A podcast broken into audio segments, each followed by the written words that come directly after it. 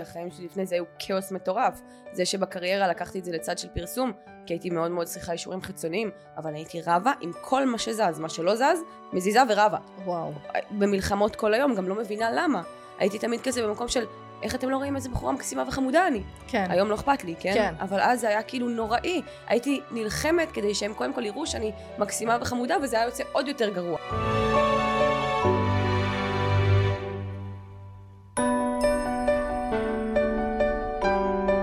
שלום וברוכים הבאים לפודקאסט נפש לוחמת, הפודקאסט שידבר על בריאות הנפש, תהליכי התפתחות וסיפורים מעוררי השראה. אני המנחה שלכם אורין ג'ולי, והיום כאן איתי יש בחורה פשוט מדהימה, שסוחפת אחריה כל כך הרבה אנשים ונשים, ובאמת היא סופר צעירה, אימא לשניים, ועדיין מצליחה לעשות דברים פשוט מדהימים. איתי באולפן רויטל כהן, נומרולוגית ומייסדת האקדמיה לנומרולוגיה. שלום רויטל. היי, מה אומרים אחרי אה, פתיחה מדהימה כזאת? תקשיבי, כיף, את- תודה. את עוצרת נשימה, חוץ מזה שאת נכנסת לחדר הזה ויש לך נוכחות אימא'לה ואבא'לה. איזה כיף, תודה. מה שאת עושה באינסטגרם וברשתות החברתיות זה מטורף. כן. ספרי לנו קצת עלייך, מה את עושה. אמ, אז אני מלמדת נומרולוגיה כמעט אה, שנתיים וחצי כבר, ואני גם הייתי עושה ייעוצים היום פחות. יש לי כל מיני מוצרים בנומרולוגיה סופר אה, מדהימים, אני חותמת על כל מוצר שלי. אה, כן, אני נשואה אה, כמעט אה, עשור. וואו. כן, אנחנו חוגגים עכשיו תשע שנות נישואים. ובת כמה. את? אני 27. סיימתי י"ב התחתנתי. וואו. כזה, כן. אמ, ואיזה כיף לבוא לפה, לפגוש אותך, לדבר איתך. תודה רבה על ההזמנה. אה, ונצלול, יאללה. כן. אז בואי נתחיל רגע נראה לי מהדבר הכי בסיסי, כי אה, סיפרתי לך קצת לפני, אני אספר את זה גם בפודקאסט, שלי הייתה חוויה לא כל כך טובה עם נומרולוגיה. מה זה בכלל נומרולוגיה? כן. אה, אז אני אוהבת אה, להסתכל על נומרולוגיה ככלי אבחון אישיות, כמו שיש גרפולוגיה, כמו שיש אה, פענוח אישיות, NLP, אבחון ציורים, ככה אני מסתכלת על הנומרולוגיה, לא ככלי של מה צפוי להיות לך, אלא אה, לחלק את זה שני חלקים, הפן הנומרולוגית. אבחון אישיות, מה היה הגלגול האחרון שלך, עם איזה אה, חובות קרמטיים הגעת, זאת אומרת עם איזה שיעורים קרמטיים הגעת לעולם הזה, אה, איזה בית גדלת בו, כי הרי אה, סתם, לדוגמה אצלי בתוך השיטה, הנושא הזה של בית ההורים, כשאני מדברת על בן אדם, עם בן אדם על הילדות שלו, זה נמצא בברכיים. מלשון פיק ברכיים. כל פחד Mm. שיש לנו בחיים, זה כי ההורים טבעו את זה בנו בדרך כזאת או אחרת. ואז מגיעים באמת אה, אה, מה היכולות שלי, מה, מה הקשיים שלי, מי אני, מה אני צריכה לעשות, אה, לאיזה נתונים אני צריכה יותר להתחבר. בוא נגיד ששביל גורל והיום על ידיים הנתונים שאנחנו הכי אמורים להתחבר אליהם.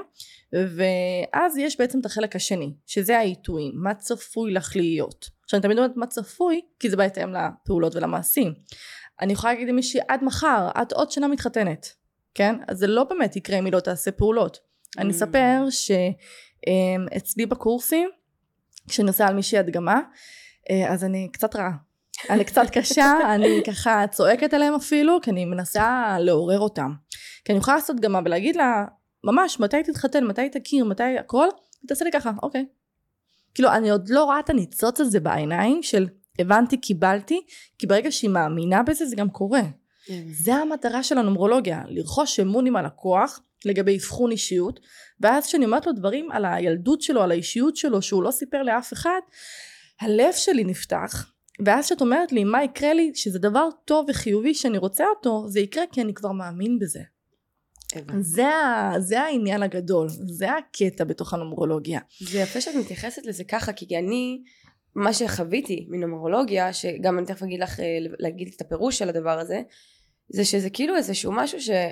בוא תביא לי כסף, אני אגיד לך מתי תתחתן, מתי זה, מתי זה, וכאילו מרגיש לי שאנשים שדווקא לא רוצים יותר מדי להסתכל פנימה, יפנו לשיטות כמו נמרולוגיה ואסטרולוגיה, וכאילו יגידו, טוב, אני רוצה שתגידו לי מה יקרה לי, אני לא רוצה לקחת אחריות על החיים שלי. כן. את נתקלת בזה? אז, אז אני אגיד לך, אני כשהתחלתי, אני נכנסתי לנומרולוגיה בגיל 18. התחתנתי, אמרתי, אוקיי, מה עכשיו? אה, אני רגועה בקטע הזה של הזוגי, יש לי את הזמן אה, להתמקד בעצמי. אז התחלתי ללמוד נומרולוגיה באמת בגיל 18, גם בעקבות משבר זהות גדול, כי התחתנתי בת 18, פתאום מעבר של מילדה לאישה במהירות כזו גדולה, לעבוד, אה, לנקות, להאכיל, כאילו אם אני לא אכבס לעצמי קביצה, אף אחד לא יעשה את זה. כאילו אכלתי כאפה, מה שנקרא.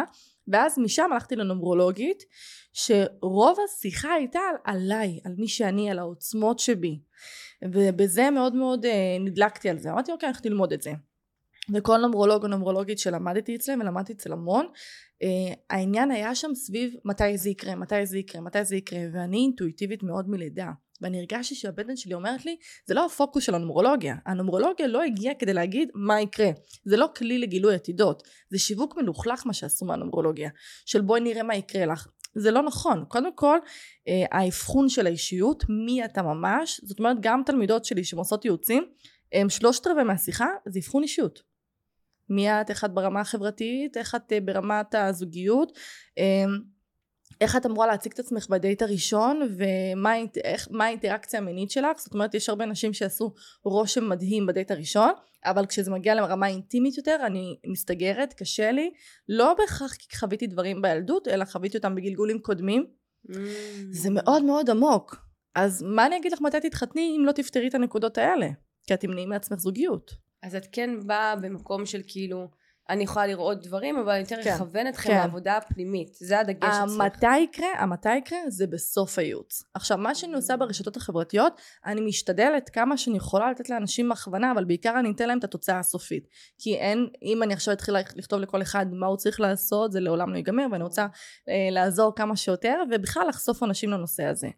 אה, אז באמת הדגש של מה יקרה, איך יקרה, הוא לא נכון. הדגש אמור להיות על בוא נבין מי אתה. עכשיו כל מי שמגיע לה לייעוץ, וככה שוב אני גם מלמדת, קחו שאלות. מה אתה רוצה? זאת אומרת ככל שיש לי יותר שאלות ממך, ככל שיש יותר אינפורמציה ממך, אני יכולה גם לכוון אותך. אני לא אגיד לבן אדם שתוק בוא תקשיב מה לעשות. Mm. אלא מה אתה רוצה, אני אוביל אותך לשם. וואו. כן, אז כל לקוחה שהייתה אצלי בבית, אז הייתי מקבלת בית. באתי לשמוע מה את אומרת לי. אז הייתי אומרת, אוקיי, קומי מהכיסא, צילי מהבית. אין דבר כזה. פה באנו לעבוד, פה באנו לדבר, פה באנו לקלף, אני צריכה את השיתוף פעולה שלך. אה, אנחנו גם לעולם לא נבוא בהצהרות של אה, היה לך אה, אבא לא דומיננטי. זה במקרים כן נגיד, אבל לא תמיד נוכל להגיד, כי אנחנו צריכים לראות כל מיני נתונים במפה, אבל רוב הפעמים זה יהיה שיחה של שאלות. יכול להיות שבתור ילדה הרגשת את לבד, אני לא אתן לה הצהרה של היית בודדה בתור ילדה. Mm. יש גם עניין באיך להגיש את האינפורמציה. מדהים. כן. אז קודם כל, מה זה נומרולוגיה? מאיפה כן. זה הגיע? מה הפירוש של הדבר הזה? אמ, אומרים שהראשון ששם לב שיש חוקיות אנרגטית מאחורי המספרים זה הפיתגורס, שהוא אמר, אוקיי, אני שם לב שלמספר אחד יש תדרים מסוימים של מנהיגות, עוצמה, ביטחון, שתיים זה יותר תדר נשי, אה, אה, שקט, ביישן, מופנם, וככה הוא בעצם נתן הגדרה לכל מספר. ואני מאמינה שזה התפשט והתרחב וכל אחד נתן את ה... אה, את העניין שלו, את הטעם שלו, את הטיפול שלו בנומרולוגיה, את החישובים, כל הזמן יש חישובים חדשים, אבל uh, ברמת העיקרון נומרולוגיה בנויה מתאריך לידה, שם פרטי ושם משפחה. אוקיי. Okay. ותמיד זה לפי השם שאיתו הבן אדם נולד. וואו, יש לי על זה מלא שאלות. יש לי סייג כן. של החיים. אני נולדתי בשם אור. אוקיי. Okay. ו- וכנראה בגלל הדברים שחוויתי, אז מעולם לא היה לי חיבור לשם הזה, מאז שאני זוכרת עצמי, תמיד רציתי לשנות אותו. אף פעם לא התחברתי אליו בתור ילדה, הייתי אומרת זה שם של בנים, אני לא רוצה אותו. Um, היום אני חושבת שיש שם מקסים, כן? אבל אז הייתי ממש כאילו אנטי, ויש לי חברה טובה שלמדה אצלך. באמת? מי? כן, שני כבודי. וואי, והיא מהממת. מהממת. והיא כזה באה, את יודעת, להסתכל על המספרים, אז היא אומרת לי, מה השם שנולדתי איתו? אני אומרת לה, אבל אין לי שום שייכות לשם הזה. אני לא, כאילו זה, זה בן אדם אחר לגמרי. כן. ואני מרגישה גם ששיניתי את השם, כן. זה הוסיף לי משהו אחר לגמרי. בטוח. מאור לאורין, אני פתאום הרגשתי את הנשיות הזאת, היא הרבה יותר רכות, הרבה יותר תשומת לב למקום הנשי הזה, אז כאילו, מאוד קשה לי עם זה שכאילו אומרים, זה מה שזה, וזה, וזהו. כן. כי, כי אני, את יודעת, יש לי מישהי שגם התראיינה פה, קוראים לה טל שראבי, והיא יותר באה ממקום של ריברסינג ודברים כאלה, והיא משתמשת mm-hmm. בנומרולוגיה ככלי. Mm-hmm. ו- והיא אומרת כאילו תשמעי בסוף זה בחירה שלך את רוצה להתייחס לשם שנולדת איתו או לשם שאת חיה איתו כן אז כאילו אני, אני מרגישה שאין לי שום קשר לשם הזה שנולדתי איתו. נגיד, נתחיל בזה שאני מכבדת כל אדם, איך שהוא מלמד נומרולוגיה, זה יישמע אה, סופר אה, פלצני, שחצני, אבל אני אגיד את האמת, אני יכולה להגיד שחותמת על מה שאני אומרת, כל דבר שאני אומרת בנומרולוגיה, אני מאמינה שאני אומרת את הדבר הכי נכון והכי מדויק, גם כי אני מקבלת אישורים כל הזמן מהבורא. אה, אני לא הולכת עם כזה, את יודעת, אור ואהבה, חיבוקים, זה השם, לא. יש, הנומרולוגיה, מה שיפה, יש חוקים ברורים, ויש פריצות. יש נקודות שאפשר לפרוץ, לא בזה. נתחיל ונגיד שהשם אור זה שם שהוא מורכב, לא פשוט, לא מדויק, לא נכון כמעט לאף בן אדם בעולם. וואו. כי אה, כל, כל ילד כמעט שיקראו לו אור זה ילד שיהיה לו די קשה וזה אני אומרת ברמה הרוחנית לא קשור לנומרולוגיה. אה, יש להפריד בין הקבלה שזה סוד האותיות לבין הנומרולוגיה. אז אני יודעת קצת מהקבלה, שוב מהתקשורים, לא כי למדתי את זה איפשהו, אני רק כל פעם כזה שעולה לי איזשהו אה, עניין, אני מתקשרת לרב שלי שהוא מבין בזה, כן רויטל זה רשום, כן רויטל צודקת, כן, אז אני מקבלת כאלה אישורים. אז השם אור, יש שם אותיות עם עוצמות רוחניות מאוד מאוד מאוד מאוד גבוהות, שאני מרגיש שיש עליי עול. שאסור לי להיות uh, לא בסדר, שאסור לי לצאת מהנתיב, שאני מרגיש שאולי קצת משוגע, שאני לא מצליח להבין את המחשבות שעולות לי לראש, שאני לא מחובר לעצמי, רוב האנשים שקוראים להם אור להרגישו uh, ניתוק מעצמם, נדירים האנשים שהתחברו לשם הזה. וואו. כן. זה שם לא פשוט. זה כמו שניקח uh, ילד, uh, נגיד, אני סתם דוגמה, לדוגמה אני אתאיסטית, לא מאמינה בשום דבר, נולד לי ילד, אני אקרא לו עכשיו אברהם. את, יש שם איזשהו ניתוק. אז השם אור אה, כ- כאנרגיה צריך להכניס אותו לאיזשהו כלי. הכלי זה הגוף, זה הנשמה. אין מספיק כלי גדול כדי שיוכל להכיל את השם אור. וואו. כן. זה מרתק. עכשיו, כן. זה גם נותן לי לחשוב שאני גדלתי בתוך בית עם המון חושך. Mm, ודווקא קראו לי אור. וכאילו כל הזמן האור רצה לצאת ממני. אני הייתי או סופר קיצונית שוברת הכלים וכזה, או הכי צייתנית בעולם. כן. אז כאילו, זה, זה תמיד היה נורא מבלבל אותי, אני, אני חושבת שכאילו לא יכולתי לס- לשאת את השם אני, הזה אני בכלל. חושבת שהצייתנות והשבירת כלים הם באו מאותו מקום. ברור, זה תמיד שני של, של, הקיצוניים אותו דבר. של לעשות אה, איזשהו סדר בבית. אה, אם אני צייתנית זה כדי שיהיה רוגע, שהכל יהיה טוב, ואם אני שוברת כלים זה אתם לא שמים לב למה אתם עושים, בואו נעשה שינוי. זה. זה על, אותו, על אותו רצון. ואם נחזור למה שאמרת מקודם, השם שאיתו הבן אדם נולד, את צריכה להבין שהשם שאיתו הבן אדם נולד זה ה-DNA, זה סוג דם. סוג דם לא משתנה. אני נגיד O מינוס, לא משנה כמה A פלוס אני אקח לתוך הגוף שלי, הסוג דם לא ישתנה. מעניין. אז גם עם הנושא הזה של השם, שאת אומרת, אני מרגישה לא מחוברת אליו, אני הכי יכולה להבין את זה. אני כל הזמן לא מרגישה מחוברת לשם שלי. גם אני יכולה להגיד לך, כשבן אדם מתעלה מאוד ברמה הרוחנית והתודעתית שלו, סביר להניח שהוא ירגיש מנותק מהשם שלו. מעניין. כן, ואני אסביר לה, זה כאילו נורא עמוק, אני לא יודעת אם את... אה, אני נהנית רצח, כן? אני פה אה, באקסטזות. תחשבי, תחשבי שנגיד ההורים שלנו הם בדרגת התפתחות רוחנית 2, בסדר? אנחנו נולדים, אנחנו לרוב נהיה באותה דרגה עם ההורים שלנו. ואז יש לנו זכות בחירה, אנחנו יכולים להמשיך שתיים, את מאוד פרגנת להם.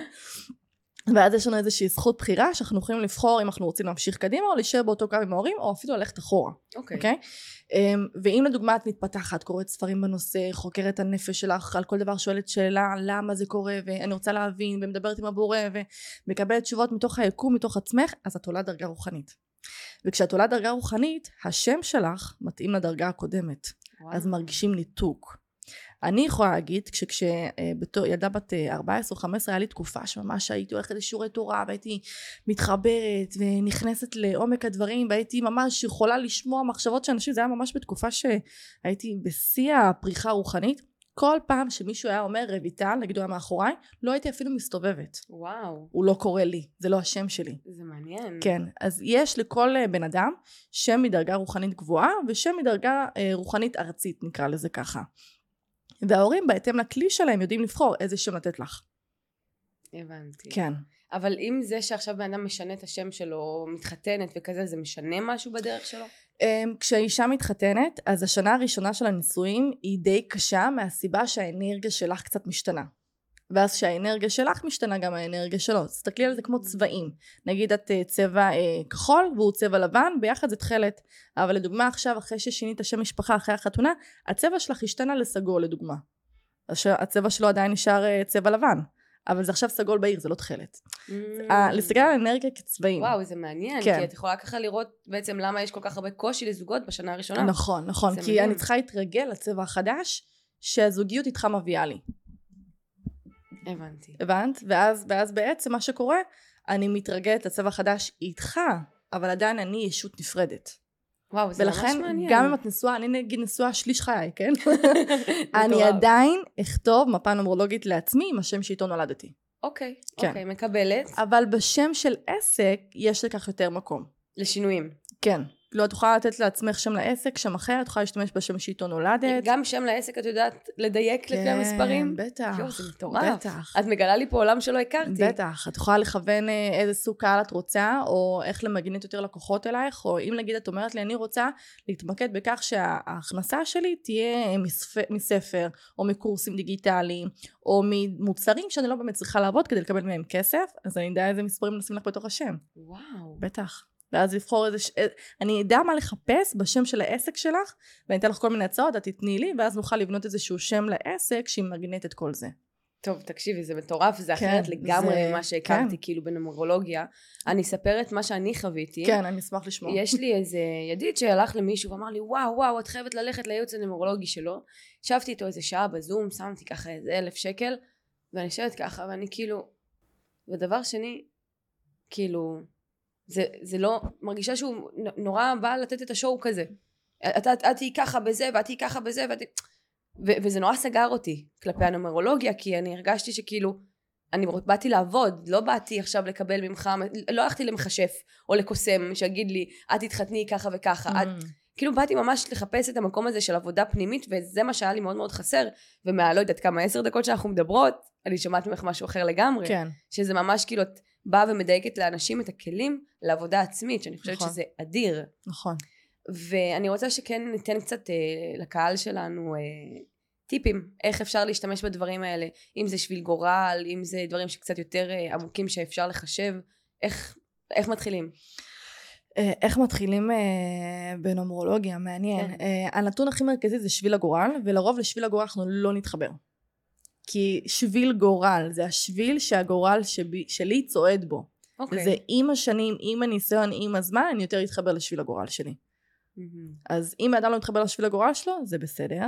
אני, מה שאני עושה, זה אני לוקחת את כל שביל גורל, בהתאם לאנרגיה היומית, לדוגמה היום זה ה-21, שזה יום מושלם לדבר על uh, מערכות דיסהרמוניות בתוך uh, התאים המשפחתיים. מעניין. Uh, יום uh, סופר מדויק לדבר על uh, מערכות כושלות עם אבא. Mm, מעניין. כן, כן, כן, מאבקים בין הכוח הנשי לגברי שחווינו בתוך הבית, זה התדר. את רוצה להגיד לי שאת זה רואים במספרים לא, כי את צורדת אותי לגמרי עכשיו. שוב, זה דברים שמתוך המחקר שעשיתי, מתוך הדברים שלמדתי, אמ, אני, אני, אני חיה את העולם הזה באופן אה, יומיומי ואינטנסיבי כבר כמעט שלוש שנים, אז כן, וואו, זה כן, מדהים. כן. אז איך, איך עכשיו מי ששומע אותנו יכול לחשב לעצמו את השביל גורל? אוקיי. ואם את יכולה לתת מ-1 עד 9 קצת דיבורים נקודות. על כל אחד כן. כזה. ואז אולי אה, נעבור קצת לזוגיות ודברים שהם קצת יותר אה, מורכבים. אוקיי, אז מה שעושים כדי לחשב שביל גורל, צריך לקחת את היום של הלידה, חודש ושנה. Um, לדוגמה, אני נולדתי בשביל ה-11.95, אז 7 ועוד 1 ועוד 1 ועוד 1 ועוד 9 ועוד 9 ועוד 5. מגיעים לתוצאה של uh, 33, ואז 3 ועוד 3, 6. יש רק תשע, תשעה שבילי גורל. שוב, מחברים את כל, הס, uh, כל הספרות בתוך תאריך הלידה. לרוב מגיעים למספר דו ספרתי, ואז גם אותו מצמצמים עד שמגיעים למספר חד ספרתי. ואז מגיעים לשביל הגורל, אז שביל הגורל שלי הוא 6. כל שביל גורל. אז נגיד אני ממש אה, הולכת לכתוב ספר, אני התחלתי כבר את התהליך, של אה, להסביר על כל אה, שביל גורל, על כל מספר, כסיפור קצר. אוקיי. כדי להבין עד הסוף מה זה כל מספר. אז נגיד המספר 1 זה הכי איש עסקים, הכי בן אדם אה, סופר לוגי והגיוני, חריף מאוד, חכם מאוד. אה, מוביל. מוביל, אני מה שאני אוהבת באחד זה שהם לא צריכים שום אישור חיצוני מאף אחד. וואי, זה כל כך כלום, בא לי. כלום. אני יודע מה אני עושה, אני הולך על זה, מלא ביטחון עצמי, מלא אומץ, ואני רץ קדימה, אני לא עוצר לרגע אחד, אסתכל אחורה. הם כל הזמן מסתכלים בדבר הבא. לא מתוך מקום של אני ממצה מהר, אלא מתוך מקום של העתיד, שם, שם, שם אני נמצא בעתיד. בהווה ובעתיד.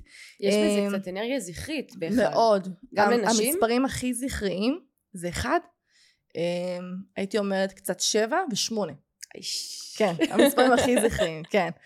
אה, אז זה מעניין לראות שאת אה, שמונה ובעלך אחד, זה מספרים שמאוד, אה, נגיד אם מישהו ישאל אותי, אני רוצה לעשות עסקים עם מישהו, ואני שביל גורל אחד, לך תעשה עם שמונה. וואלה. לדוגמה, בעלי אחד, והשותף שלו בעסק זה אח שלו שהוא שביל גורל שמונה. זה מדהים, כי גל כן. ואני תמיד אומרים בזוגיות שלנו, שמעבר לאהבה הענקית שיש לנו, אנחנו שותפים נדירים. לגמרי, אנחנו לגמרי. מתייחסים כאילו לכל הדברים שאנחנו עושים כזה כ...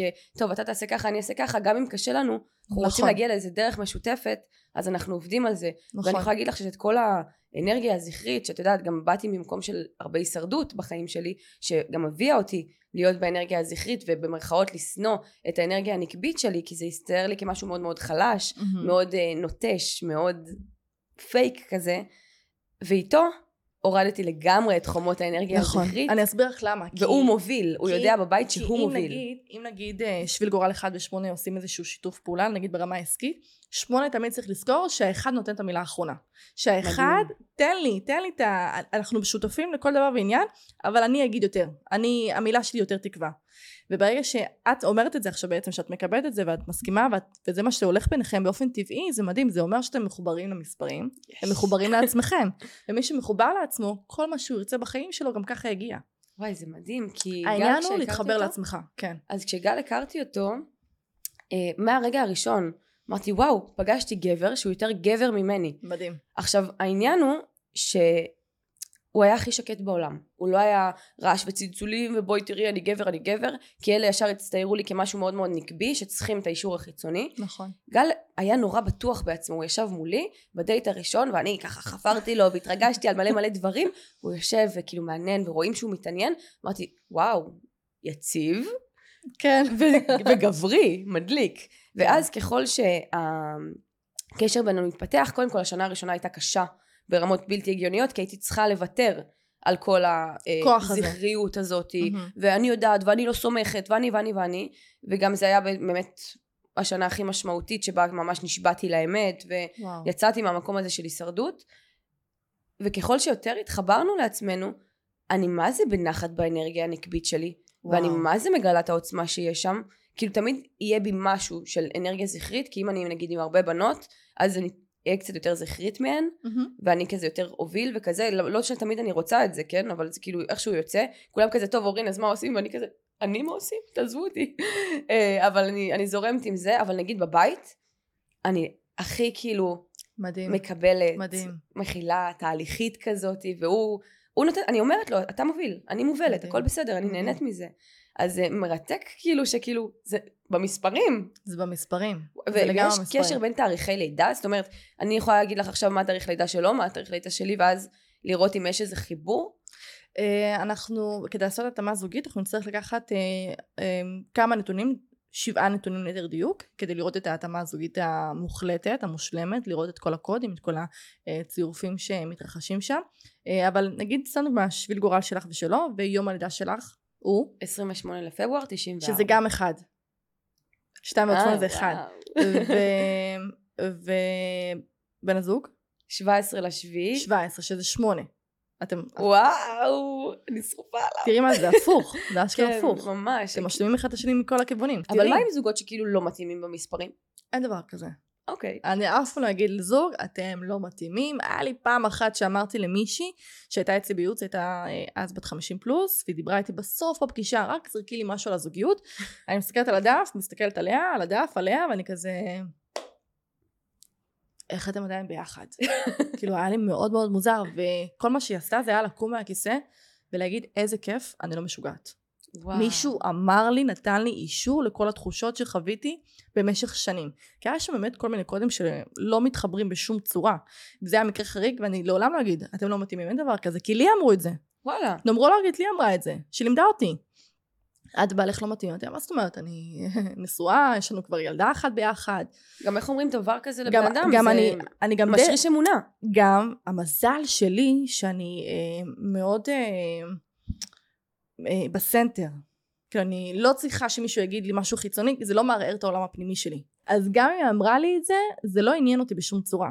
כאילו אני יודעת איזה זוגיות יש, אני גם במודעות, אני גם מבינה, את לא תשפיע עליי, אבל תחשבי שמישהי אחרת, שהיא תלותית, או פחות יש לה center פנימי, אז זה בהכרח ישפיע על... בטח, היא יכולה ללכת לבעלה ולהגיד איך מתגרשים, כזה, כי יש וואו. נשים שעושות את זה. אה, אז לעולם אני לא אגיד לא מתאימים, אני פשוט אגיד איפה נקודת החוזק ואיפה נקודת התורפה. על מה יש לעבוד, וכאילו מה כבר עובד טוב. כזה. בדיוק, בדיוק. אצלכם לדוגמה, יש עניין מאוד גדול של אה, תקשורת, של פרסום, מדיה, אה, שפות, זאת אומרת גם נגיד סתם דוגמא את מרגישה שיש איזשהו ניתוק ביניכם או משהו לא עובד כמו שצריך אז אה, אפילו לדבר איתו באנגלית איזה משפט. לזרוק עליי משהו. כזה, כזה, כזה, לזרוק לו או לשים שירים באנגלית ברקע. פשוט צריך vibe של חו"ל כדי לשחרר את האנרגיה התקועה בזוגיות ביניכם ספציפית. מרתק. כן. אה, גם העניין הזה של חיבור לרוחניות, זאת אומרת, עצם זה שאת מקליטה פרקים רוחניים כאלה, מחזק את הזוגיות שלך. אני ממש מרגישה את זה. כן. אני מרגישה כן. שככל שאני מתחזקת רוחנית, הוא, אפשר לקרוא לזה פחות רוחני, אבל הוא מאוד uh, מתחבר לבריאות הנפש, ואני גם טוענת שהוא אילר טבעי, כי מהרגע שהוא ישב מולי, הוא פשוט ריפא אותי. יום לידה 17, אני קוראת להם המלאכים. זה אנשים שהם הולכים, מתהלכים בעולם הזה, הם מרפאים. את הגוף, את העולם הפיזי, כי המספר 8 מאוד מחובר לגוף. והמספר 7 זה ריפוי. אז אני מרפא את הגוף. זה אפילו החיבוק שלהם, המגע שלהם, הוא מרפא. זאת אומרת, לדוגמה, אימא שלי גם יום לידה 17, בכל פעם שאני ממש מרגישה חרדה בגוף ועומס, נגיד לפני הרצאות גדולות שיש לי, היא עושה לי מסאז' אני כשאני בלחץ היסטרי ממש ויש עליי עומס יש לי צרבות מטורפות כאילו שמעירות אותי באמצע הלילה. וכשהיא עושה לי מסאז' ממש עיסוי אני קמה כלום אין לי כלום אין לי שום דבר. וואו. זה להיות הילר לכל דבר ועניין. אמ, וזה מדהים לראות שאצלו החיבור לצד הזכרי הוא יותר חזק ממה שאפילו את חושבת. כי תחשבי איך התאריך הלידה שלו מתחיל? אחד. 17 הוא מתחיל. באחד. אני קודם כל גבר.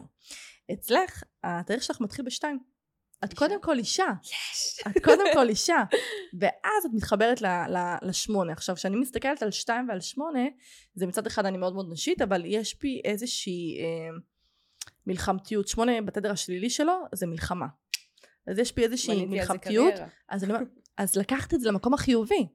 תחשבי שמישהי ביום לידה 28 כאישה יכלה לקחת את המקום הזה למצב של אני רבה עם כל דבר בכל, מס- בכל לי. זמן זה מה שקרה לי, החיים שלי לפני זה היו כאוס מטורף.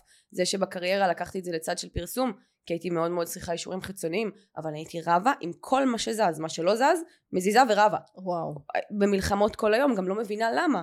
הייתי תמיד כזה במקום של, איך אתם לא רואים איזה בחורה מקסימה וחמודה אני? כן היום לא אכפת לי, כן? כן. אבל אז זה היה כאילו נוראי. הייתי נלחמת כדי שהם קודם כל יראו שאני מקסימה וחמודה, וזה היה יוצא עוד יותר גרוע. כן זה מעניין, אז רגע, בגלל שאני כל הזמן, אני מרותקת ממך, אז אני כל פעם בורחת, בוא נחזור רגע למה זה כל שביל. אז את אמרת, שביל גורל אחד כן. דיברנו, שביל גורל שתיים. אה, שביל גורל 2 אני תמיד אתאר את זה כאישה אה, מעודנת, רגועה, שקטה, אפילו הטונציה שלה כזאת, אה, מאוד מאוד מאוד נעימה, ולרוב נשים מאוד מטופחות. אה, פעם- וגברים. אה, גברים שהם שביל גורל 2, הם אה, מעניין. הם לרוב יהיו גם מאוד אה, מכילים, קשובים, אה, רגועים, מאוד מאוד מחפשים את הביחד, מה נעשה ביחד. אה, שביל גורל 3 הם האנשים שאני הכי אוהבת. הכי אוהבת. אוקיי. אה, אם מישהו, אם נגיד שביל גורל שלוש חברה שלי באה אליי ואמרתי תקשיבי הוא רב איתי, הוא התווכח איתי, הוא כועס עליי, אני אגיד לה תקשיבי אצלך אין שום בעיה. כזה, כי שביל גורל שלוש לא מסוגל, אין לו מה לריב, הוא לא, הוא לא חי את זה, הוא חי את הכיף, את הפאן, את הכאן ועכשיו. אה, אני אישית הכי מקנאה בשביל גורל שלוש ביכולת שלהם ליהנות ממה שקורה לי עכשיו. אבל זה מעניין, כי אם עכשיו נגיד שביל גורל שלוש הוא כזה נמנע מריבים ורוצה שהכל יהיה טוב, אז נגיד לא בזוגיות שהוא זה יכול נמנע, להיות מאוד לא קשה, שהוא לא? נמנע, אה, אי אפשר ליצור איתו אה, ריבים. ואם מישהו בוגד בו? אז הוא סולח ושוכח. Mm, במיידית. והוא יכול, הוא יכול שוב להיבגד שבוע הבא, הכל טוב, תגידי לי סליחה, אני שוכח. הם שוכחים, וואו. הם רק בכאן ועכשיו. הם מאה אחוז בבוא נהנה מהרגע הזה, בוא נבין, בוא נחיה כיף, בוא... הם גם אנשי שפע כאלה, של כל מקום שהם הולכים, קח זה על חשבון הבית, או שדרגנו Mm. לך את המושב בטיסה, או כזה, כי הם, אה, הם נולדו אה, להיות אה, אור. וואו. כן, הם נולדו ככה להפיץ אור, הם נולדו אה, לגרום לאנשים לחייך. אה, רוב הקומיקאים יש להם את המספר שלוש איפשהו במקום מרכזי בתוך המפה הנומרולוגית. אה, שוב, שביל הגורל זה הנתון הכי מרכזי, אבל יש לנו עוד כמה נתונים אה, בתוך המפה. המספר ארבע, אני גם מאוד מאוד אוהבת אותו, מהמקום של לא משנה מה יקרה לו, אני אה, מאוד מקורקע לחיים שלי. מאוד מקורקע לעצמי. תעקרו אותי מכל מקום, אני אתחבר מחדש, אני אתאזן, לא משנה מה יקרה, הוא והכל טוב, את הכל אפשר לפתור. אה, שהוא מאוזן. שהוא מאוזן, כן, אני תמיד מדברת על התדר החיובי. מהמם. אה, מסודרים, מאורגנים, קשובים, מכילים, עוצמתיים בשקט שלהם. הם לא צריכים לצעוק את העוצמה שלהם החוצה. מספר חמש, פלרטטנים. בצורה יוצאת דופן, אבל זה המהות שלהם, לא כי הם רוצים לבגוד, כי הם פשוט כאלה, הם אה, נורא כיף להיות איתם. הם, הם מאוד חווייתיים, מאוד אוהבים נסיעות, מאוד אוהבים חופשות, מאוד מתחברים לכולם. לעומת זאת נגיד שש, ההבדל בין חמש לשש, ששש נגיד גם אוהב הרבה אנשים וחמש גם אוהב הרבה אנשים, אבל שש אוהב הרבה אנשים שקרובים אליי. אוקיי. חמש אוהב כל אחד. נגיד חמש ושש יוצאים עכשיו לחופשה משפחתית, נגיד אימא ובת, אימא שהיא חמש, הבת היא שש, אה, עולים לטיסה, האימא פוגשת פתאום מלא חברים במטוס, יאללה בוא נלך ביחד, נטייל. הילדה תגיד אימא ואני רוצה רק אותך. החמש תגיד לא אני חברה של כולם אז זה ההבדל בין חמש ושש אה, שש הם יותר משפחתיים טובי לב רגישים מטפלים מדריכים שבע הם אה, בתדר החיובי שלהם עמוקים חכמים בצ- בצורה יוצאת דופן כי גם שבע זה מספר כזה מאוד חזק רוחני, מאוד רוחני, מאוד חזק. הם, אה, הם אינטליגנטים מאוד, הם אוהבים ללמוד, הם אוהבים להתפתח, הם אוהבים לדבר על דברים עמוקים. הם קשה להם מאוד עם אה, יותר מדי צחוק. נגיד עכשיו הוזמנתי למסיבה, אני לא אמצא את עצמי שם אף פעם. אצלי נגיד יום הלידה זה שבע אז אני שוב יכולה אנחנו יכולים להתחבר לאלמנטים האלה גם מתוך יום הלידה. אה, את תמיד תראי אותי באירועים כזה טוב מתי הולכים? אני לא אני לא עכשיו ארקוד אני לא עכשיו אשתה אולי זה יקרה כשאני עם חמש שש חברות סופר קרובות בבית. הבנתי. אבל לא במקום פומבי. שמונה אה, יש להם חוסן מנטלי חזק מאוד לא משנה מה קורה לי בחיים אני נשאר חזק מוביל אנשים מארגן בשעה את יכולה לארגן אה, המון המון המון דברים תקתקנית מעשית פרקטית אה, ביטחון עצמי מנהיג גם שמונה יש לו גם אה, הקטע המנהיג ושמונה בתדר החיובי שלו מאוד מחובר לגוף זאת אומרת אני זה אה, סיוט לפעמים אני חייבת להגיד נכון סיוט אני נכון. מרגישה משהו טאק זה יוצא בגוף זה גם, גם וגם ברמה של אפילו אוכל. אם אני אוכלת אוכל יותר מדי אה, מטוגן נגיד, קשה לי עם זה. הם לא, נגיד הם לא, הם לא, לא ירצו לעשן או לשתות הרבה אלכוהול, שוב מתוך המקום שאני באמת מחובר לגוף שלי ואני שומר עליו. וואו את יודעת מה העלית לי עכשיו? אני אף פעם לא עישנתי וואו. סיגריות וכזה הייתי לוקחת מדי פעם אבל אף פעם לא הייתי כאילו מעשנת אוקיי ובצבא הייתי לוחמת וכולם סביבי היו נכון. מעשנים והיו שואלים אותי אורין איך יכול להיות שבצבא את לא מעשנת אז ועדיין הייתי הכי מנותקת מעצמי והכי כאילו את יודעת בתוך הטראומה שלי וזה אבל תמיד הייתי אומרת אני ממש אוהבת את הגוף שלי לא בא לי ללכלך אותו מבפנים מדהים. זה מדהים. ממש מרתק עכשיו גם העניין הזה של גוף נפש אצלי זה סיוט זה לא זה את יודעת זה דבר מדהים אני יכולה ככה לגלות הרבה דברים על עצמי אבל לפעמים לא בא לך כן. ואני חושבת שהדבר הכי אדיר שקרה לי זה שהיה לי פפילומה דרגה שלוש וואו. ובמשך עשור הרופא היה אומר לי כשנגיע לדרגה ארבע ננתח אותך כי אין דרך לרפא את זה וואו. ואחרי שנה אחת שישבתי בטיפול חזרתי ואין כלום וואו. טיפול שכולה דיברתי את הטראומה החוצה וואו. סלחתי לאבא שלי שחררתי אותו חזרתי ובאמת אין כלום ומאז אמרתי אוקיי מטורף. זה מטורף מעכשיו כל פעם שיש לי משהו בגוף אני הולכת לבדוק את הנפש עכשיו זה שדיברת בדיוק על האוכל הייתה לי איזה תקופה של שבועיים שלא אכלתי טוב עכשיו ו... והגוף מדבר הגוף שלי פשוט מדבר איתי הבטן מתנפחת אני מתחילה להתנזל מתחילה לא להרגיש טוב להיות עייפה לא חיונית וכזה ואני כאילו מצד אחד יופי שאנחנו ככה מחוברים מותק אבל מצד שני רגע אני לא יכולה כל הזמן לה- להאכיל אותך וכזה אבל מה לעשות אני צריכה לדעת לשלב נכון. זה מרתק נכון. אז הדרכים לשחרר את הנפש זה על ידי ספורט. נכון אני עושה את זה אז זה דורש ממני כל יום כן, כן. אז ברגע שתעשי את זה, זה גם יכול לפתור לך את הנפש. העניין של השמונה זה באמת לאזן את הרוח עם, הרוח, עם, ה, עם החומר.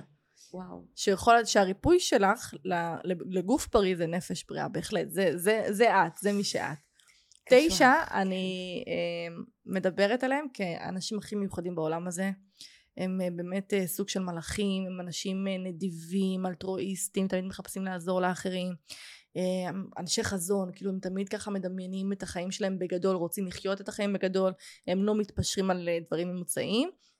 והם מאוד ורבליים, מאוד אוהבים לדבר, מאוד אוהבים להעביר ידע.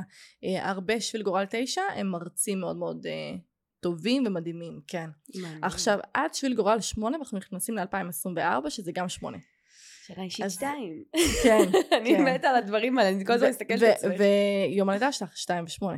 אוקיי, אוקיי. אז יש פה איזושהי התמזגות. אימא'לה, כי עכשיו מדהים. היה לי רטט קטן ברחם, אז דברי אליי מה הולך להיות השנה.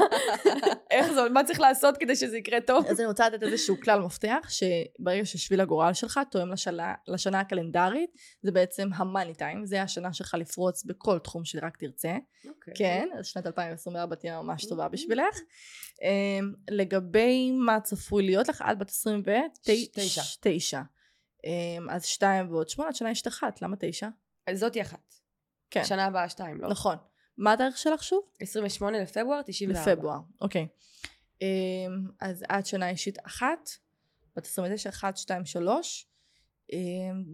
אם את מנסה להיכנס אלינו, אני לא יודעת. אני לא, אה, כן, כן, כן, מאוד רוצה. פוטנציאל מאוד חזק דווקא בנובמבר. אוקיי. את רואה את זה בראש שלך, כאילו? כן, כן, כל החישובים בראש שלי. אה, פברואר גם פוטנציאלי. אם תיכנסי להיריון בנובמבר או פברואר לפני היום הולדת שלך, סביר להניח שזה יהיה בן. אם תיכנסי להיריון אחרי היום הולדת שלך, את תהיי אה, עם יותר פוטנציאל לבת. יש לכם תאומים במשפחה? לא שאני יודעת. כי מאי 2024 מסמל לי פוטנציאל אפילו להיריון אה, תאומים. מה, אני אחכה עכשיו עד מאי? לא, לא, לא לחכות, לא לחכות. זה- מה שאני אומרת, לא לחכות. לעשות מתי שרוצים, קורה וזה מתי יצא ש- מתי שבסוף. בורא עולם רוצה. ולפי ההיריון שאת נקלט, לפי החודש של ההיריון, אה, אני יכולה לדעת מתי יהיה הפיק הבא החיובי בחיים שלך. וואו. כן. וגם לפי גילאים, כאילו, זה יכול... כי אני יכולה להגיד לך, נגיד שבגיל 27, קרה לי משהו. זה כאילו, הייתה לי שם איזה... גל קרא לי אה, סופר סייע מדרגון בול זי, הייתה לי פתאום התפתחות כזאת בגיל 27, שזה גם היה בדיוק התקופה שהתחלתי ככה לחקור את הנפש וכזה, וקרה שם איזה סוויץ' במוח, כן. שאני באמת אמרתי, טוב, בורא עולם פשוט הוריד לי משהו ביום הזה. כן. אז זה כן. גם יכול לקרות לפי אני- גילאים. אני אסביר לך מה היה לך שם בדיוק.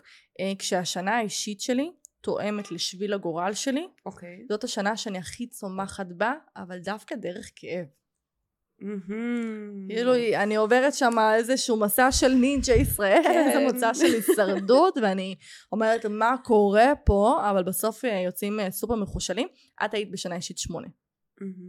שזה תואם לשביל הגורל. וואו. זה מה שהיה לך שם, תקשיבי, זה כן. מטורף שזה כאילו, את יודעת, כן. לקבל על זה, דברים שאתה מרגיש, לקבל עליהם אישור מבחוץ, זה כן. כאילו, זה, זה- זה, הכי מדהים. מדהים שיש, כן. לרוב, לרוב אנחנו נחווה את שביל הגורל בהתאם לשנה האישית בגיל 27, זה גם קורה בגיל 36. אה, יש ממש כאילו אה, גילאים מחזוריות. שזה קורה? לא הייתי אומרת, שוב, אני לא רוצה להיתפס על גיל 27, כמו שהייתי רוצה לדייק את זה, שכשהשנה האישית ושביל הגורל שלך זהים, שם קורית איזושהי אה, התפתחות סופר מסיבית. וואו, זה מדהים. זה מטורף, כן. אז זה מביא אותי לעוד שאלה. כן. עכשיו נגיד אה, פרדות, מהמם. אוקיי? מעניין אותי לדעת, בקצרה, איך כל שביל גורל יכול להתמודד עם פרדות. כי אני עכשיו הת- התחלתי להעלות את הפודקאסט ולדבר על הנפש וכזה, והרבה הודעות שאני מקבלת זה דווקא על פרדות. אני עכשיו חווה פרידה, מה אני יכול לעשות כדי להרגיש טוב? אני מרגיש שכל העולם חרב עליי, שאין מי שאיתי וכזה. עכשיו זה גם מעניין אותי אם יש שבילי גורל שמתמודדים עם זה יותר קשה מאשר שבילי גורל אחרים. אמ, שבילי גורל, כל בן אדם שמתמודד עם פרידה בצורה באמת חריגה, קשה, זה בן אדם שלא מחובר לשביל הגורל בתדר החיובי. כי כמעט כל שבילי הגורל בתדר השלילי, יש להם עניין של תלותיות. וואו. יש להם עניין של ערך עצמי נמוך. יש שם עניין של חוסר ביטחון. אז, אה, אז הפתרון לזה בעצם להתחבר קודם כל לעצמך. לכל שבילי הגורל, כדי לצלוח כל משבר בנושא הזוגיות, קודם כל להתחבר לתוך עצמך. תמצא את עצמך. למה קשה לנו? כי אנחנו בטוחים שאיבדנו חלק מאיתנו, וזה לא נכון. נכון. יש לך את עצמך, יש לך אותך, נקודה. אז מה, מה- אני, אני הרבה כאילו שומעת, תמצא את עצמך, תחפש בעצמך. כן. איך את היית ממליצה להם, את יודעת, להתחבר לעצמם, לבדוק כן. את עצמם, מעבר, את יודעת, ללכת לטיפולים ולחקור את עצמם וכזה, לעשות דברים שכיף לך, מה זה בעצם אז, מבחינתך אז, אז למצוא את עצמך? אני אגיד לך דבר כזה, אמ, כשאישה באה ואומרת לי, אה, היום בבוקר רבתי עם בעלי, היה לי קשה, אני על הפנים, זה לא אמור להיות ככה. כי לא משנה מה קורה לי עם בן הזוג שלי, עם בעלי, עם החבר שלי, זה לא אמור להשפיע עליי בשום צורה. זוגיות היא מדהימה, היא נכונה, זה נכון, אבל קודם כל אני. מה זה אומר להתחבר לעצמך? זה לד... ככל שתדע על עצמך יותר דברים, ככה אתה יותר מחובר לעצמך. ככל שיש לך רשימה של מי זאת רויטל, מי זאת אורין, וככל שהרשימה הזאת יותר ארוכה, ככה אתה יותר מחובר לעצמך. וככל שהרשימה יותר ארוכה, הסיכוי שלי להיות תלותי רגשית בבן הזוג קטן. יפה. רוב האנשים שאחרי הפרידה הם ככה קשה להם, אבל חוזרים לעצמם תוך חודש, חודשיים, זה בערך הזמן. הם אנשים שיש להם ביטחון עצמי מאוד מאוד חזק, יודעים מי, מי, מי הם בטוחים בעצמם, אנשים שלוקח להם יותר זמן מזה, פחות. תראה, אני גם מקבלת הרבה הודעות של, היי, יש מישהו, כל פעם רוצה להיפגש איתי, הוא לא נפגש איתי, מתי זה יהיה, מתי זה, אז יש איזה שהם כל מיני כללי ברזל. אם גבר רוצה אותך, זה יקרה נקודה. חד משמעית. זה יקרה נקודה. אנחנו לא אמורות להיות, הוא יחזור אליי, הוא לא יחזור אליי, הוא יתקשר. עכשיו, כל פעם שאת שואלת שאלה כזאת, את עדיין לא יודעת מי את. נכון. אז את לא יודעת מה יש לך להציע. אני יודעת היום להעיד על עצמי מהתכונות אופי. מדהים. אז אם מישהי באה ואומרת, מי אני? מי אני? אז, אז תעבדי על זה. תעבדי על מי את. מה את אוהבת? מה את אוהבת לאכול? איזה מוזיקה את אוהבת לשמוע? איזה סרטים את אוהבת לראות? איזה ספרים את אוהבת... מדהים. הכל, כל זה, איזה, ברמה של איזה בגדים מחמיאים לי, או איך אני אוהבת לישון, באיזה צד, באיזה תנוחה, באיזה... הכל. אני רגישה לסבון הזה, או... אני- ברמות לדעת כאלה. את עצמך. לדעת עצמך, מדהים. כן. מדהים. כן, לדעת שאני מרגישה לא טוב אחרי שאני אוכלת שווארמה, כזה. ככל. שתדעי על עצמך יותר דברים, ככה את מתחברת לעצמך יותר. מדהים.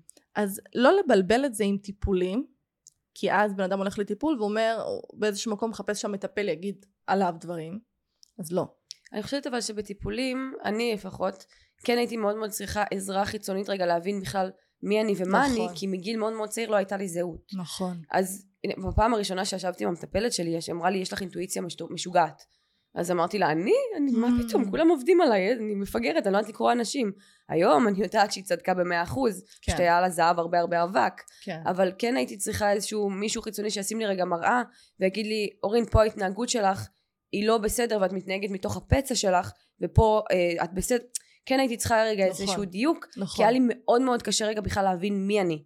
כי אני גדלתי לתוך מציאות שכאילו, אמרו לי, את כלי לשירות אחרים, וזהו. נכון, וגם נכון. ככה התנהגתי נכון. עד גיל 25. זה למה אני מעריכה מטפלים, כי מטפלים באים ואומרים, אני עושה איתך עבודה, ואז אתה יוצא עצמאי לדרך. נכון.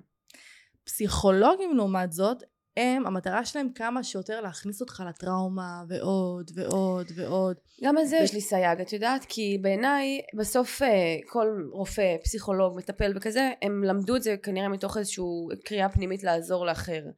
והפסיכולוגים, דווקא אני דיברתי על זה הרבה עם המטפלת שלי, אמרתי לה, כשאני הלכתי לפסיכולוגים, והלכתי לפסיכולוגים לפני, הייתי יושבת שם ככה, שעה, ודורכת לי על עצמי על הפצעים וכזה, נכון. אז היא אמרה לי, תראי, בסוף כל חטאם זה שאנחנו רוצים היום דברים נורא נורא מהר.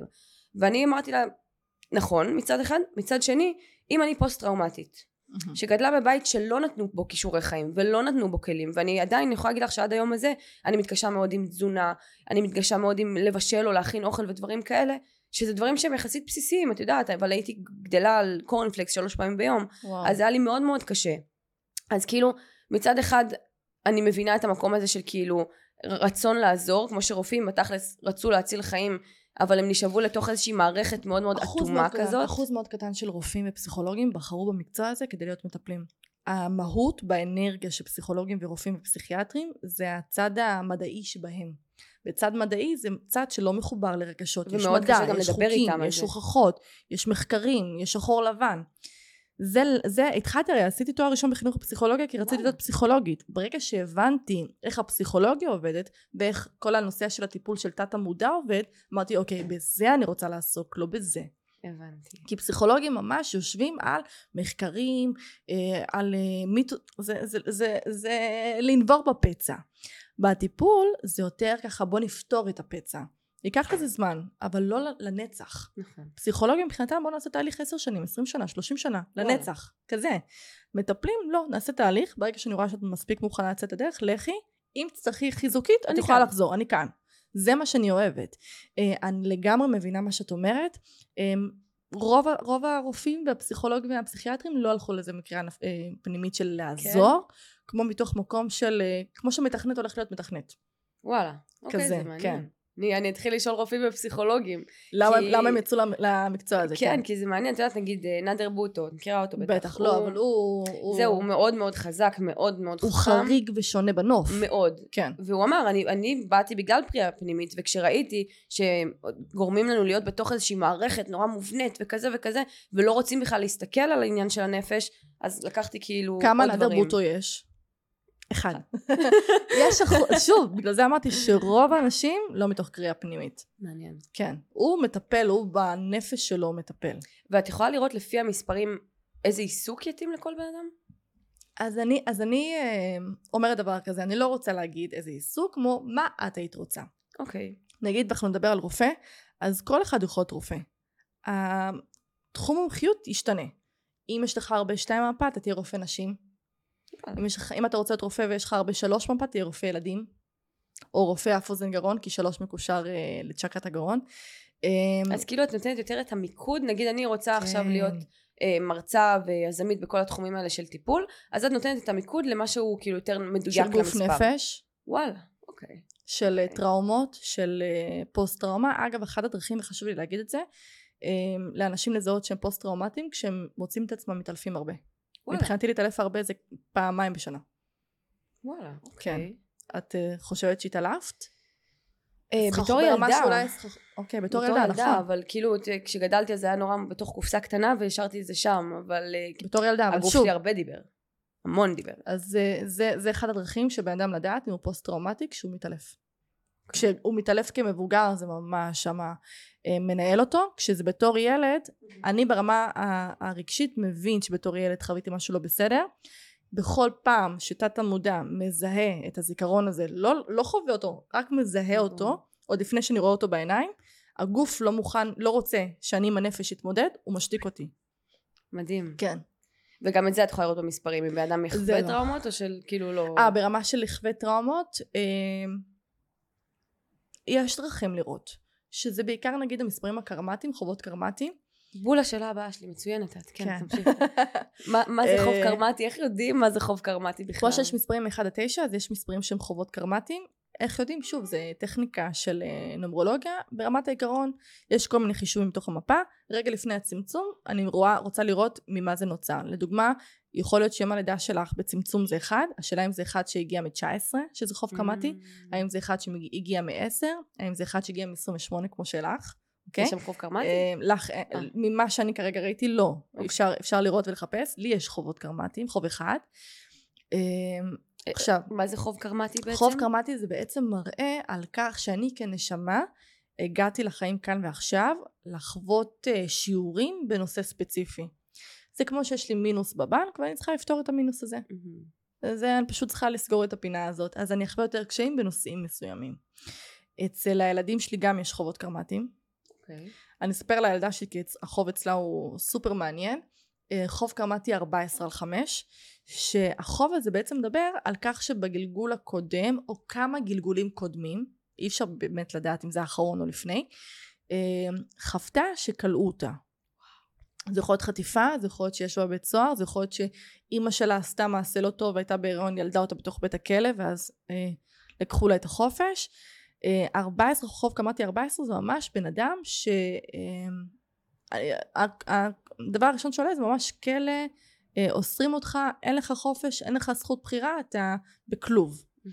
ובחיים כאן ועכשיו הם מגיעים מתוך מקום של אני הרגשתי סגור כל החיים שלי, אני רוצה לפרוץ את זה קדימה. אז ילדים, אני כאילו, אני, אני, אני אשתדל לספר, להסביר את זה בצורה הכי טובה, שלא יישמע ככה סופר מוזר לאנשים. לא סתם יש נשים שהם גדלו בחברה החרדית ועברו לזנות. וואו. סביר להניח שיש להם את המספר 14. וואו, זה כן. מרתק. כן. אז הילדה שלי, שיש לה את ה-14, אני מאוד משחררת אותה. שאת רוצה חולצת בטן שימי. ילדה בת חמש. את רוצה אודם שימי. את רוצה לקטה שימי. למה? כי אני יודעת שזה... בדיוק, זה צורך שהיא צריכה לסמן עליו וי, ואם תסמן אותו בתור ילדה, היא לא תצטרך את זה בעתיד. וואו. היא לא תצטרך לפרוט את זה בעתיד. כי מי שיש לו 14 בתוך המפה הנומרולוגית, זה בן אדם שאני כבר מרגיש שאסור לי, כאילו מרגיש מכווץ, אוקיי? אז עד שאני, אם ממשיכים לכווץ אותי, זה, זה מתפרץ החוצה. אבל אם מרפים ממני, אני עדיין שומר על הסנטר שלי. את מבינה מה את מתכוונת? כן.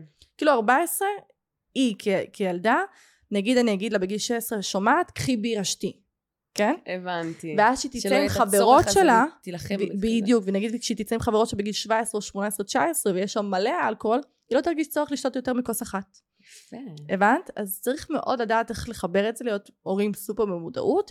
אני יודעת שהיא תלך בצורה מדהימה, כי אני מאוד יודעת לכוון אותה. לעומת זאת, יש לי קרובת משפחה שהילדה שלה, אה, יש לה גם חוב קמ"טי 14, והם דתיים, והיא מאוד אה, ככה נלחמת. נלחמת איתה. והילדה בוכה, לא רוצה חולצות ארוכות, לא רוצה חצאיות, בא לי חולצות בטן, בא לי ג'ינס, בא לי שיראו לי טטוס, כאילו ילדה בת כן. אה, 11. והאימא והאבא נלחמים איתה, והיא אומרת חבל, תנו לה שנה, שנתיים, עכשיו, תשחררו אותה מזה, היא תחזור לעצמה. וואו, תקשיבי, כן. זה, זה אחלה של כלי להורים. וואי, תקשיבי, זה, זה כלי לכולם, באמת. תקשיבי, מדהים. זה מדהים, ככה אתה יכול לדעת כאילו מה החוזקות ומה התורפות של אנשים ואיך לנהל איתם. כי אני מתה שיח על זה שהורים. אומרים גיל הטיפש 16 זה גיל התבגרות קשה, לא נכון. זה לא נכון, זה תלוי איזה, איך גידלת את הילד שלך. וואו. בטח. אנחנו, האופי שלנו מתקבע מגיל 0 עד 7. אנחנו לא פתאום משתנים מגיל 14. אנחנו רק אולי מבטאים את זה יותר, אבל זה הכל יושב על הילדות. מדהים. כן. ונגיד עכשיו, אמ, אני אקח את זה רגע למקום שלי. אם עכשיו לי יש איזשהו, לא יודעת, משהו במספרים, שיכול להיות משהו בגלגולים הקודמים שקשור לפוגע שלי? אה, אפשר לעשות התאמה זוגית בינך לבין הפוגע, ואז לראות את ה, את ה, אם יש חובות קרמטיים משותפים, שיכול להיות, שוב זה נשמע רע וקשה, כן? אבל יכול להיות שחתמת על איזשהו חוזה נשמתי, חתמתי.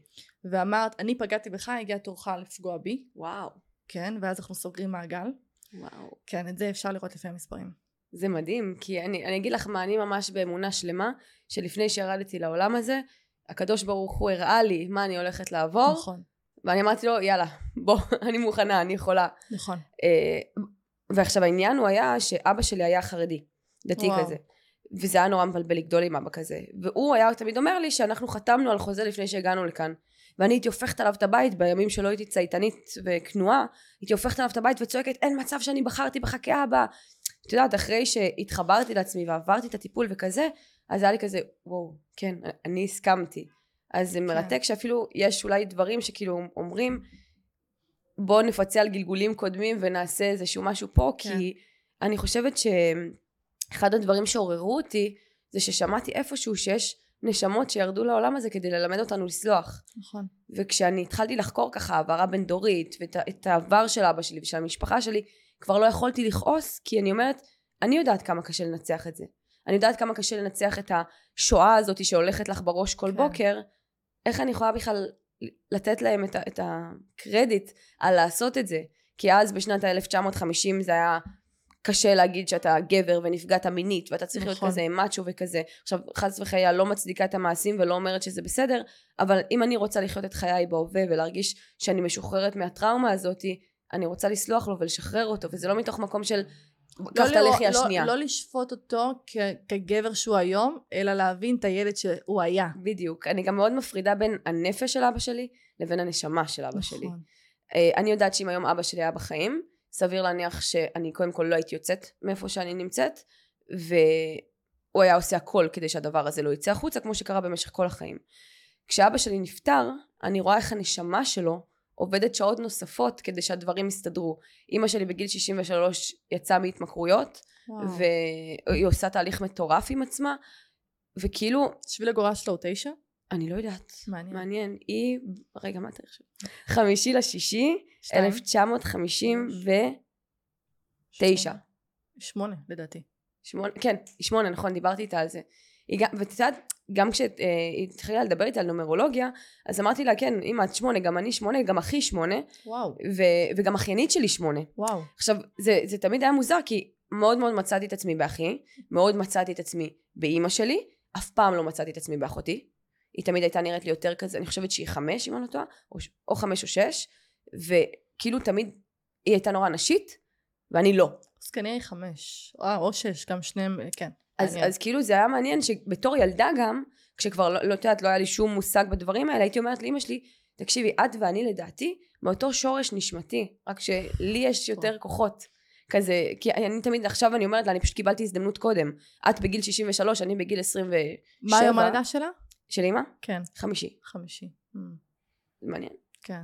אז, אז כאילו גם הדברים האלה, לראות את זה במספרים, את יודעת, לקבל על הדבר הזה אישור חיצוני מתוך מספרים, אתה אומר, אה, וואו, זה כאילו, אני, אני לא איזה משוגע ואני לא כן. דלוז'נל, זה כתוב במספרים. כן. זה... מעניין, נגיד, לדוגמה אצלך, אה, רואים שיש לך חוסן מנטלי מטורף מתוך המפה, כי יום לידה אחד בשביל גורל שמונה, אצל אימא זה חמש ושמונה. חמש ושמונה זה בן אדם אה, שכל החיים שלו זה קריסה צמיחה, קריסה צמיחה, בול. קריסה צמיחה, במיוחד ברמה הפיננסית, ברמה הכספית. אה, לגמרי בן אדם שיש לו את היכולת לחתום, להיות, להיות ערב על חובות שגם לא שלו בכלל. בול.